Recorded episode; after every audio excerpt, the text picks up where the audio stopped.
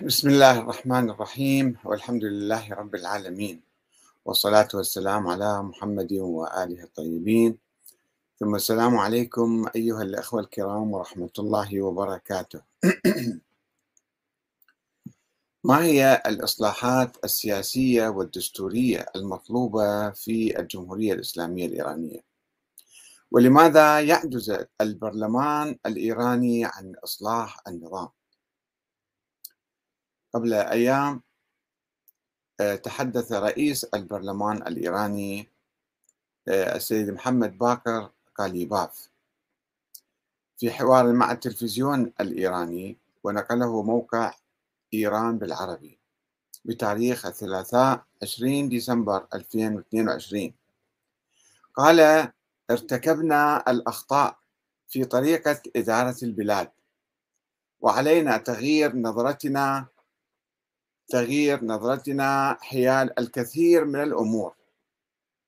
على الجمهورية الإسلامية أن تجري بعض الإصلاحات الجادة في آلية الحكم، وتعيد النظر في طريقة إدارة البلاد لتتمكن من منافسة بقية بلدان العالم، ولتصبح نموذجا للدول الإسلامية. هذا في الحقيقة آخر وأهم تصريح لمسؤول إيراني كبير يرأس القوة التشريعية في إيران، البرلمان، يصرح بهذا التصريح أنه هناك أخطاء في إدارة البلاد. الأخطاء السياسية تأتي من الأخطاء الدستورية، من تراكم الأخطاء السياسية تتراكم وتعود إلى جذر الدستور فلا يمكن بالحقيقة إصلاح بعض الأخطاء السياسية من دون إصلاح النظام الدستوري. والسيد محمد باقر قاليباف يشير إلى موضوع إصلاح الدستور، وهو لم يتكلم بصراحة على إصلاح الدستور، ولكنه قال: ارتكبنا الأخطاء في طريقة إدارة البلاد. هذه مسألة دستورية، وعلينا تغيير نظرتنا حيال الكثير من الأمور. على الجمهورية الإسلامية أن تجري بعض الإصلاحات الجادة في آلية الحكم، في طريقة الحكم. هذه مسألة مهمة جدا، مسألة دستورية، وهي مفتاح التغيير في الحقيقة، وتعيد النظر في طريقة إدارة البلاد لتتمكن من منافسة باقي بلدان العالم، ولتصبح نموذجا للدول الإسلامية. يعني كأنه يرجع نقول احنا تخلفنا عن بقية بلدان العالم ولم نصبح حتى الآن نموذجا. لكي تصبح نموذجا لابد أن تجري إصلاحات دستورية ديمقراطية في الحقيقة، أنا أقول. وكنت قد بحثت الدستور الإيراني في كتابي الشرعية الدستورية في الأنظمة السياسية الإسلامية المعاصرة، دراسة مقارنة بين دستور المملكة العربية السعودية ودستور الجمهورية الإسلامية الإيرانية. وكنت قد قدمت هذه الدراسة إلى جامعة بريطانية، ولم أكمل هذه الدراسة في الجامعة سنة 2009، ثم نشرت الكتاب في 2011، والآن هناك طبعة جديدة أيضا قريبا تصدر في بداية 2023. وتحدثت عن ملاحظاتي حول الدستور الإيراني، وقلت بأن الدستور الإيراني يعاني من أزمة إصلاح نفسه بنفسه. يعني الطرق التي تسمح بتطوير هذا النظام، التي يتحدث عنها رئيس البرلمان اليوم، قلت أن النظام الإيراني أو الدستور الإيراني يعاني من أزمة عميقة في مسألة الإصلاح. يعني قد أغلق أبواب الإصلاح وسلب الصلاحيات من المؤسسات التي يمكن أن تصلح الدستور أو تغير الأمور. وبالتالي فإذا الدستور أغلق أبواب الإصلاح الشرعية، القانونية، الدستورية والشعبية، فإنه يفتح الباب أمام العنف، لأنه لا يبقى أمام الناس غير استخدام العنف لا سمح الله من أجل تغيير الدستور وإجراء الإصلاحات. الأخطاء طبيعي، كل نظام يمكن يتعرض للأخطاء، يمارس أخطاء، يرتكب أخطاء، كل نظام. الأنظمة ليست معصومة والحكام ليسوا معصومين، ولكن لابد أن يفتح نافذة لعملية الإصلاح. هذه النافذة مغلقة حتى الآن خلال التجربة الإيرانية اللي دامت أكثر من 40 سنة الآن. هاي النافذة مغلقة ويجب أن تفتح حتى يمكن تطوير الأمور وإصلاح الأمور. مو أنه فقط رئيس البرلمان يتمنى ويقول على جمهورية ولا يحدد كيف ومتى وأين ومن يقوم بعملية الإصلاح. هذا مسائل مهمة جدا في الحقيقة. وأنا راح أقرأ لكم مختصر موجز عما كتبته في كتابي الشرعية الدستورية قبل حوالي 10 سنوات، ولكم بعدين الرأي الأخير. قلت: أقر الدستور الإيراني إمكانية إعادة النظر فيه، هذا موجود في مادة بالدستور، وتعديله في المادة 177 في الدستور الإيراني، أنه هناك إمكانية يعني يتنبأ أو يقر ويؤكد على إمكانية إعادة النظر في الدستور وتعديله. ولكن كيف؟ هو يقترح بأن التعديل يتم بمبادرة من القائد، ليس من مجلس البرلمان وليس من رئيس الجمهورية. بمبادرة، إذا القائد قرر أن يعدل الدستور فممكن تجري عملية التعديل ومن آلية معينة. هو يقترح ويجيب شكل لجنة، ثم يجرى استفتاء عام على هذا التعديل من الشعب، وبشرط حصول موافقة الأكثرية المطلقة للمشاركين في الاستفتاء العام، فيصير التعديل حسب المادة 177. ولكن الدستور الحالي هذا أكد على عدم إمكانية تغيير هوية النظام الإيراني، الجمهورية، هويته الجمهورية والشعبية والإسلامية والشيعية والإمامة وولاية الأمر. يعني هذا النظام كما هو يجب أن يبقى كما هو، ولكن يمكن تعديل بعض الأمور، وهذه النقاط التفصيلية مهمة أيضا. حتى لو سلمنا بالمحافظة على هوية النظام الجمهورية الشعبية الإسلامية الشيعية الإمامية، هناك نقاط أخرى يمكن يعني تعديلها بحيث تفتح آفاقا للتغيير والإصلاح في داخل النظام، حتى لا يأتي الإصلاح من خارج النظام بعد إسقاط النظام لا سمح الله، وإقامة نظام جديد على أنقاضه بالقوة والعنف والإكراه. نحن نأمل أن يستمع المسؤولون الإيرانيون إلى هذا الكلام ويفكروا فيه، أن كيف يمكن إصلاح، فتح آفاق الإصلاح، فتح نوافذ الإصلاح. هذا هو المهم. وكما نعرف فقد طرح الإمام الخميني عام 1988 نظرية الولاية المطلقة للفقيه في الدستور الأول الذي تأسس سنة 1979. ولاية الفقيه كانت محصورة ومحدودة في قيادة القوات المسلحة والإشراف على القضاء وعلى الإعلام.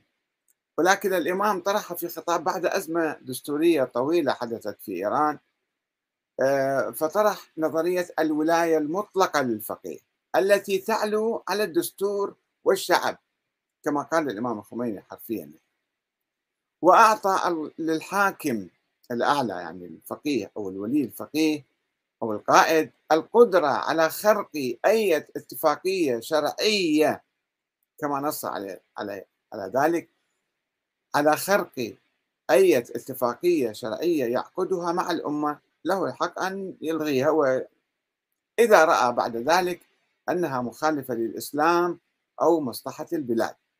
وقال في خطاب تاريخي وجهه إلى السيد علي الخامنئي، اللي كان ذيك الأيام رئيس الجمهورية، الذي اعترض على بعض التجاوزات الدستورية، قال له: يبدو من حديثكم في صلاة الجمعة أنكم لا تؤمنون أن الحكومة التي تعني الولاية المخولة من قبل الله إلى النبي الأكرم صلى الله عليه وآله مقدمة على جميع الأحكام الفرعية الإلهية. يعني حتى هو ضرب مثل عن اختطف كلامه الصلاة والصوم والحج وما شابه.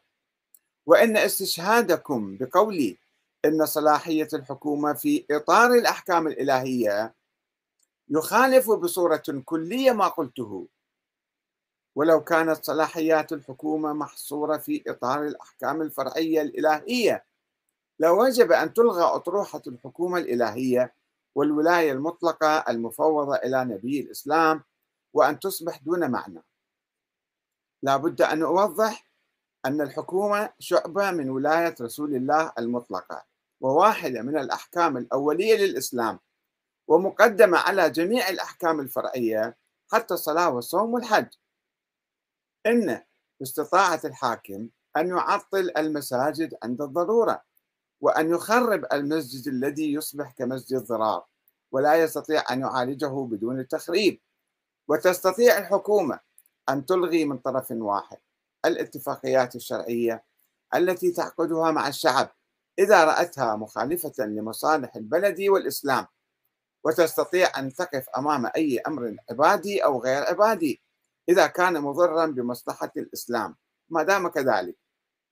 وما قيل حتى الآن وما قد يقال ناشئ من عدم معرفة الولاية المطلقة الإلهية، وهناك أمور كثير أكثر منها لا أريد أن أزعجكم بها، كما نقلت صحيفة كيهان العدد 13223 المؤرخ 16 جمادي الأولى 1408 هجرية، المصادف 6/1/1988. وأيضا هذا الخطاب موجود في كتاب الخميني روح الله الموسوي صحيفة نور جزء 20 صفحة 170 لمن أراد أن يراجع هذا الخطاب التاريخي المهم. ولا أريد أن أناقش هذا الخطاب الآن لأنه خطاب خطير فعلا جدا، يعني أنه يجعل الحكومة هي هدف أعلى من سائر الأحكام، الولاية أهم من الصلاة والصوم والحج والزكاة، حسب النظرية الإمامية القديمة التي تقول أنه أركان الإسلام 5: الصلاة والصوم والحج والزكاة والولاية، والولاية أهمها. يبدو هذه الفكرة مأخوذة من هناك، والإمام الخميني جرها من ولاية الأئمة إلى ولاية هذه الحكومة. وهذه الفكرة أنا أعتقد هي تسبب يعني مشاكل كثيرة في تطور وفي بناء النظام الإيراني. على أي حال، ولكن هذه النظرية الولاية المطلقة لم تنعكس كثيرا في التعديل الدستوري الذي أجري سنة 1989، ولم تتم الإشارة إلى اعتماد القائد يعني الولي الفقيه على الشرعية الدينية المستمدة من كون الفقيه نائبا عاما عن الإمام المهدي الغائب كما يعتقد الخميني، بل تم تعزيز مبدأ الشرعية الدستورية القائمة على انتخاب الإمام القائد من قبل مجلس الخبراء وخضوعه للنقد والمحاسبة والعزل والتغيير. وقد أشار الإمام الخميني نفسه إلى موضوع انتخاب القائد من قبل الشعب في وصيته التي كتبها سنة 1983 وتوليت بعد وفاته. كان كتب وصية أول أيام الثورة وتوليت بعد وفاته، والتي جاء فيها تحت عنوان المشاركة في الانتخابات تكليف إلهي ما يلي: أوصي الشعب المجيد بأن يسجل حضورا فاعلا في جميع الانتخابات، سواء انتخابات رئاسة الجمهورية أو انتخابات الخبراء لتعيين شورى القيادة أو القائد. وكذا هو الأمر في انتخاب الخبراء لتعيين شورى القيادة والقائد بالأخص. هذا أيضا يمكن تراجعون مركز الإمام الخميني الثقافي بتاريخ 10/1/2011 ناشرين هذه الرسالة. وتشير رسالة كتبها الإمام الخميني قبيل وفاته بأسابيع إلى رئيس مجلس مراجعة الدستور، كان قد شكل مجلسا أو لجنة لمراجعة الدستور اللي كتب سنة 79، اللي كان هو رئيس مجلس الخبراء عينه لمراجعة الدستور الشيخ علي المشكيني. تشير هذه الرسالة إلى ميل الخميني إلى الفصل بين المرجعية الدينية والقيادة، القائد يعني ولي الفقيه، وانتخاب القائد من قبل مجلس الخبراء. ومما جاء في رسالته: منذ البداية كنت معتقدا وأصر على عدم اشتراط المرجعية في القائد، ويكفي المجتهد العادل الذي يؤيده الخبراء المحترمون في أنحاء البلاد.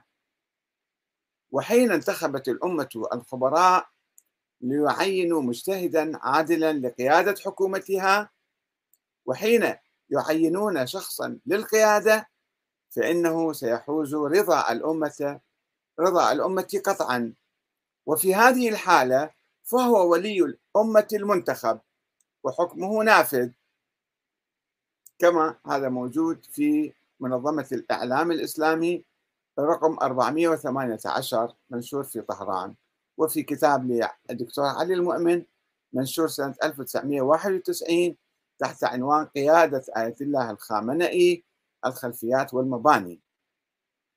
هذا يعني الدستور الإيراني بين النظرية الشيعية الإمامية القديمة أن الولاية أهم كل شيء، وأن المرجع هو مثلا نائب الإمام، وبين الاتجاه الديمقراطي في الدستور الإيراني الذي يؤكد على الانتخابات في كل شيء. وقدمت بعض الملاحظات على الدستور الإيراني، وقلت: رغم العناصر الإيجابية التي انطوى عليها دستور الجمهورية الإسلامية الإيرانية، الذي يضاهي في الحقيقة أرقى الدساتير الديمقراطية في العالم في الكثير من مواده وفي طريقة إقراره عن طريق الشعب والاستفتاء والانتخابات، فإنه بعد تجربته خلال عقود، الآن صار أكثر من 4 عقود، بدأ وكأنه يعاني من بعض الثغرات التي انتهكت روحه وقلصت إيجابياته. فبالرغم من تأكيد الدستور على حاكمية الشعب المستمدة من حاكمية الله وسيطرته على مصيره الاجتماعي عبر ممارسة الشورى تنفيذا للآية القرآنية: وأمرهم شورى بينهم وآية تشاورهم في الأمر، وضرورة إدارة شؤون البلاد بالاعتماد على رأي الأمة عبر مجلس الشورى، كما ورد في المادة رقم 6. هذه النقاط كلها وردت أن الشعب هو الحاكم على نفسه، والدستور يستمد حاكميته من الشعب. وقيام مجلس الشورى بسن القوانين في جميع القضايا ضمن الحدود المقررة في الدستور المادة 71، وتولي التدقيق والتحقيق في جميع شؤون البلاد. يعني من صلاحيات الدستور أن يتولى، من صلاحيات مجلس الشورى أن يتولى التدقيق والتحقيق في جميع شؤون البلاد، المادة 76 تؤكد على ذلك، ومسؤولية كل نائب تجاه جميع أبناء الشعب، وحقه في إبداء وجهة نظره في قضايا البلاد الداخلية والخارجية، المادة 84.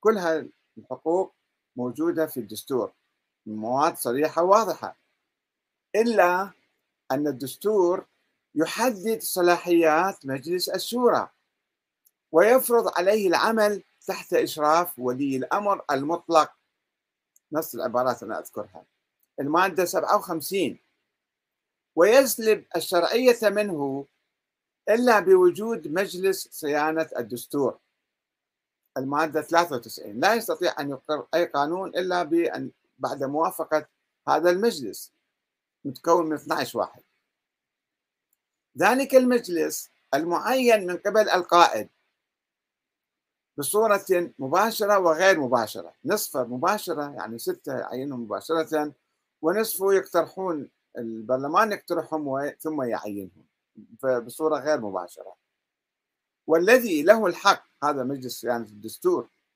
له الحق في رفض أي قانون يسنه مجلس الشورى، كما له الحق بتزكية أو رفض أي مرشح لانتخابات مجلس الشورى. فصاير فلتر في الناس اللي يجون إلى مجلس الشورى، لازم يمرون بهذا الفلتر، فلتر مجلس صيانة الدستور، وثم أيضا يخضعون لقوانين أخرى. المواد من 91 إلى 99 هي ترسم بوضوح يعني الشروط التي مفروضة على مجلس الشورى، مما يبقي مجلس الشورى ضعيفا أمام القائد. يعني عندنا قائد بإيران وعندنا مجلس شورى، مجلس الشورى لا شيء أمام القائد، جدا ضعيف، لا يستطيع أن يقوم بأي شيء تجاه القائد. الذي هذا القائد الذي يستطيع عبر مجلس صيانة الدستور أن يهيمن على مجلس الشورى وأن يرفض المرشحين الذين يشك بولائهم للقائد الولي الفقيه، يمنعه من الترشح إلى مجلس الشورى، يمنعهم الذين يشك أو يشكلون معارضة أو يشكلون خط آخر مثلا، رغم اتصافهم بالشروط الدستورية من التدين والالتزام بالدستور، ولكن لأنهم سياسيا رأيهم يختلف مع القائد، فيستطيع مجلس المحافظة على الدستور أن يطردهم أو يمنعهم من الترشح مرة أخرى.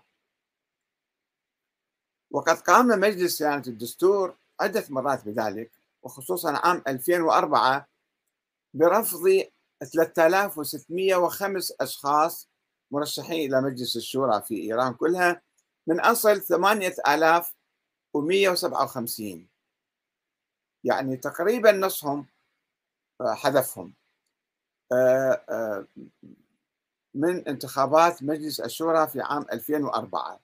وكان أغلب من رفض من الإصلاحيين، أغلب اللي رفضوا كانوا من الإصلاحيين، وبينهم 80 نائبا سابقا تقدموا لتجديد ولايتهم، ما عندهم أي إشكال دستوري عليهم، ولكنهم لأنهم لم يكونوا مثلا موالين تماما أو كانوا إصلاحيين شوية معارضين، فرفضوا إعادة انتخابهم. هذا دليل على أن مجلس المحافظة على الدستور اللي هو خاضع للقائد، وبالتالي هذا يفرض سيطرته على مجلس النواب، وبالتالي هذا مجلس الشورى لا يستطيع أن يطرح أي موضوع أو يناقش أي موضوع.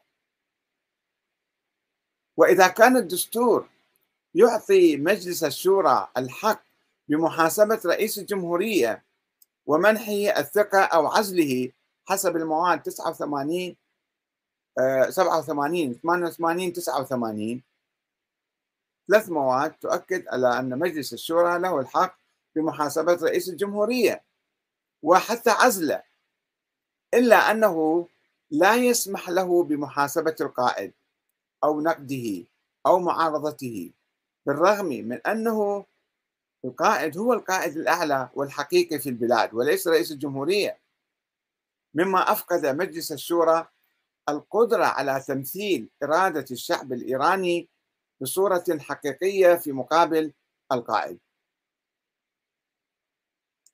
وفي مقابل ذلك فقد منح الدستور القائد يعني ولي الفقيه صلاحية القيادة دون تحديد لفترة زمنية أو فترتين، كما فعل مع رئيس الجمهورية، وهو ما جعل القائد حاكما مدى الحياة، مما لا يسمح بتبادل السلطة بينه وبين غيره من الفقهاء والمؤهلين لقيادة البلاد، في حين أن منصب القائد أهم وأعلى من منصب رئيس الجمهورية الذي حدده الدستور ب4 سنوات قابلة للتجديد مرة واحدة فقط، علما بأن الرئيس منتخب مباشرة من الشعب، بينما القائد ليس منتخبا بصورة مباشرة، وإنما عبر مجلس الخبراء اللي هو منتخب من الشعب. إضافة إلى أن الدستور لم يلزم القائد بأداء القسم على احترام الدستور، كما ألزم رئيس الجمهورية أنه أول ما يصير رئيس الجمهورية يجب أن يقسم على تطبيق الدستور والالتزام به. القائد لا، ما في شرط أنه يقسم على الدستور، مما يعطيه حرية في التصرف أو حتى الانقلاب على الدستور. ما هو ما مقسم، صاير رئيس بس ما مقسم، بإمكانه يلغيه أيضا.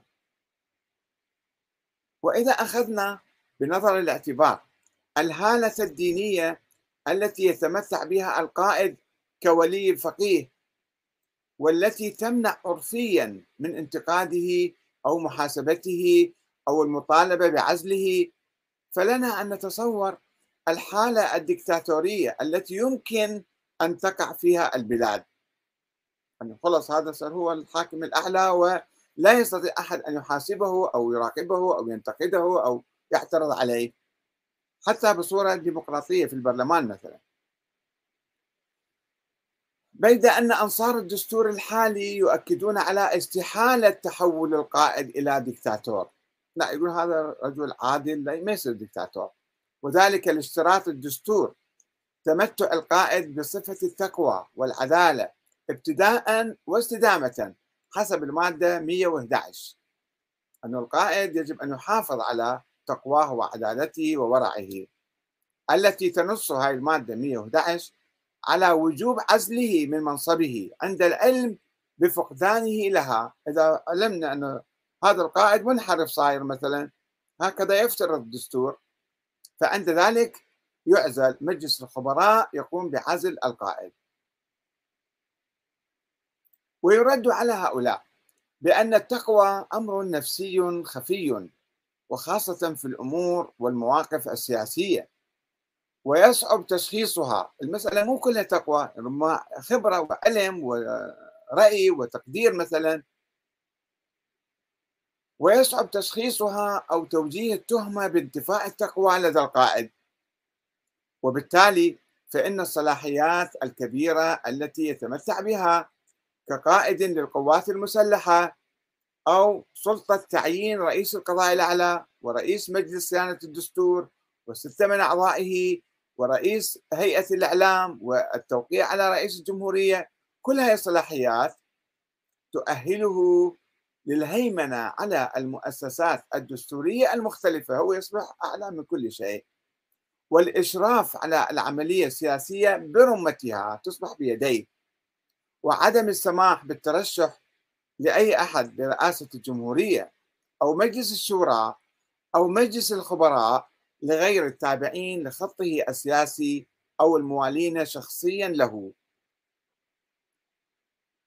لقد نص الدستور في المادة 111 على أن من صلاحيات مجلس الخبراء أن يقوم بعملية تقييم لكفاءة القائد وحتى عزله، بإمكانه يعزله. وكان يفترض في هذا النص أن يؤسس لمبدأ محاسبة القائد ومساءلته، يعني كان ممكن إذا مجلس الشورى لا يستطيع محاسبة القائد، فإن مجلس الخبراء كان بإمكانه أن يقوم بمحاسبة القائد كما يحاسب رئيس الجمهورية. ولكن النص، هذا النص الدستوري، لا يشير إلا إلى قيام مجلس الخبراء بموضوع تقييم أدائه لوظائفه القانونية وملاحظة استمرار توفر الشروط القيادية فيه، واتخاذ القرار الأخير بعزله واستبداله. وأما فيما عدا ذلك فلم يشر الدستور إلى عملية محاسبة القائد على القرارات الخطيرة التي يتخذها في مجال الأمن والسلم والحرب والقضاء والإعلام، أو السماح بنقده ومطالبته بتغيير سياساته.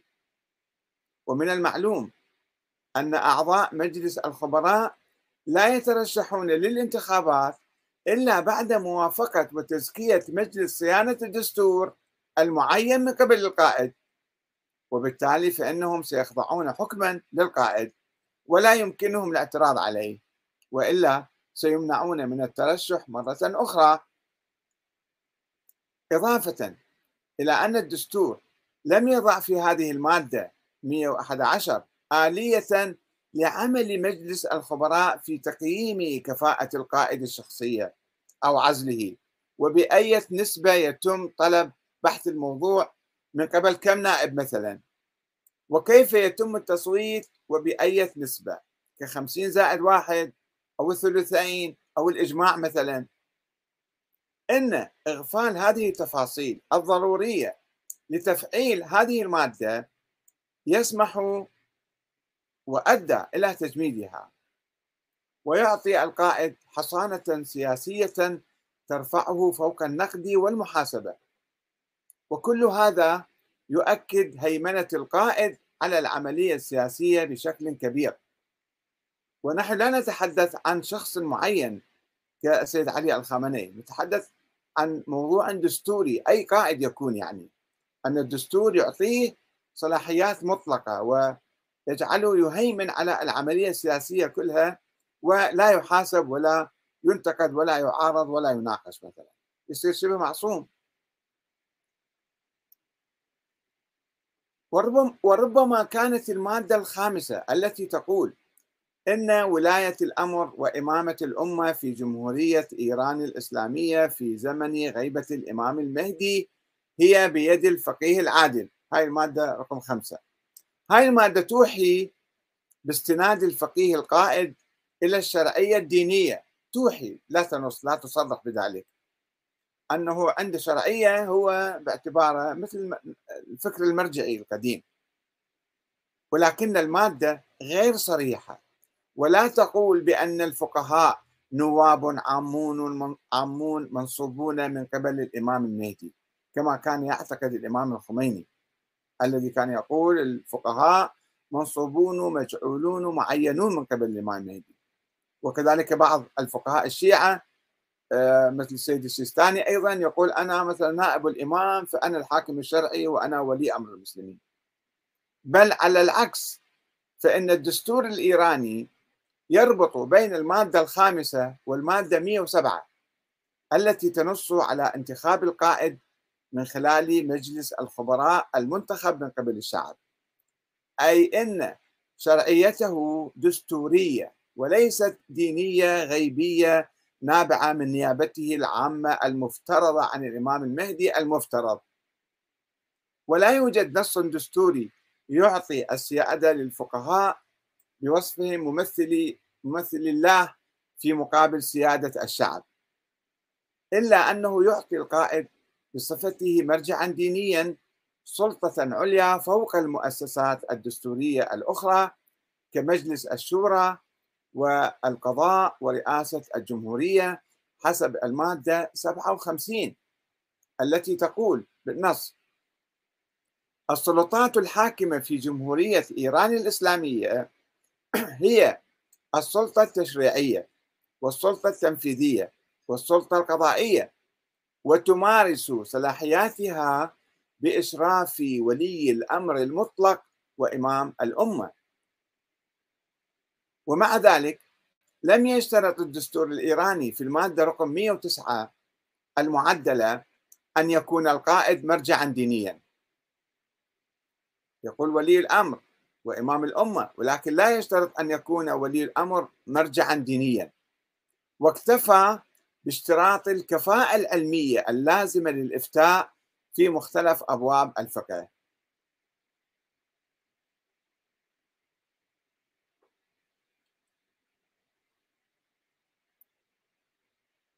ونتيجة للتناقضات التي احتواها الدستور والثغرات التي انطوى عليها، فقد عطل مجلس صيانة الدستور عمل مجلس الشورى، عطله في سن بعض القوانين الضرورية للبلاد مثل قانون العمل، مما دفع الإمام الخميني سنة 1988 إلى تأسيس مجلس جديد لحل الخلافات بين المؤسسات الدستورية أسماه مجلس تشخيص مصلحة النظام، وهو يتألف من أعضاء دائمين ومؤقتين كرئيس الجمهورية ورؤساء المجالس التنفيذية والتشريعية والقضائية وبعض الوزراء، وتكون الكلمة الأخيرة فيه للقائد. وبالرغم من أن الدستور أقر إمكانية إعادة النظر فيه وتعديله حسب المادة 177، إلا أنه أبعد مجلس الشورى عن عملية إعادة النظر فيه وتعديله. ما له حق يفكر في هذا الموضوع. يعني الآن رئيس مجلس الشورى قاليباف يدعو إلى تعديل طرق إدارة الدولة، ولكنه لا يستطيع أن يفعل شيئا، وأعطى الحق الأول للقائد الذي أوكل إليه مسؤولية المبادرة والتشاور مع مجمع تشخيص مصلحة النظام ورئيس الجمهورية. يعني إذا القائد فقط إذا فكر وبادر وأراد أن يغير الدستور بإمكانه أن يشكل لجنة ويتشاور مع مجلس تشخيص مصلحة النظام ورئيس الجمهورية، والدعوة لتشكيل مجلس جديد يهتم بتلك المسألة، مسألة إعادة النظر في الدستور، المادة 177 تنص على ذلك. كما استثنى إجراء أي تعديل جوهري يمس هوية النظام، واشترط شروطا يستحيل معها إجراء أي تعديل آخر إلا بمبادرة من القائد. لا رئيس الجمهورية يستطيع أن يقترح هذه الفكرة أو يبادر، ولا مجلس الشورى، ولا حتى مجلس الخبراء، وهو ما يعني إلغاء أي إمكانية لتعديل النظام السياسي بمبادرة شعبية أو برلمانية وبصورة سلمية. يعني أغلق الأبواب كلها أمام تعديل هذا الدستور الذي هو أساس كثير من المشاكل في الحقيقة في إيران. ويعني نسبة الفشل الموجودة أو الإحباط أو يعني المشاكل الحاصلة في إيران تعود إلى طريقة إدارة الدولة، كما قال رئيس مجلس الشورى قاليباف قبل أيام. وبالتالي يعني إذا إحنا أغلقنا أبواب الإصلاح الدستوري الديمقراطية، أغلقنا الأبواب الديمقراطية أو النوافذ الديمقراطية والسلمية لإصلاح الدستور، فإننا نفتح يعني حقيقة بابا خطرا للثورة على النظام، أو مثلا استخدام العنف ومشاكل التي يتعرض لها أي نظام جامد وغير قابل للإصلاح الداخلي يسبب هذه المشاكل. فمن باب حرصنا على هذا النظام وعلى هذه التجربة الإسلامية الرائدة والفريدة، ندعو بالحقيقة إلى يعني تعديل الدستور وإجراء وفتح نوافذ التغيير، وإعطاء مجلس الشورى دورا أكبر في عملية الإصلاح. وندعو السيد القائد الآن الذي هو أحرص منا بالطبع على المحافظة على النظام وعلى إنجاح هذه التجربة، أن يدعو إلى إصلاح هذا الدستور وتعديله، ونأمل ذلك أن يكون قريبا. والسلام عليكم ورحمة الله وبركاته.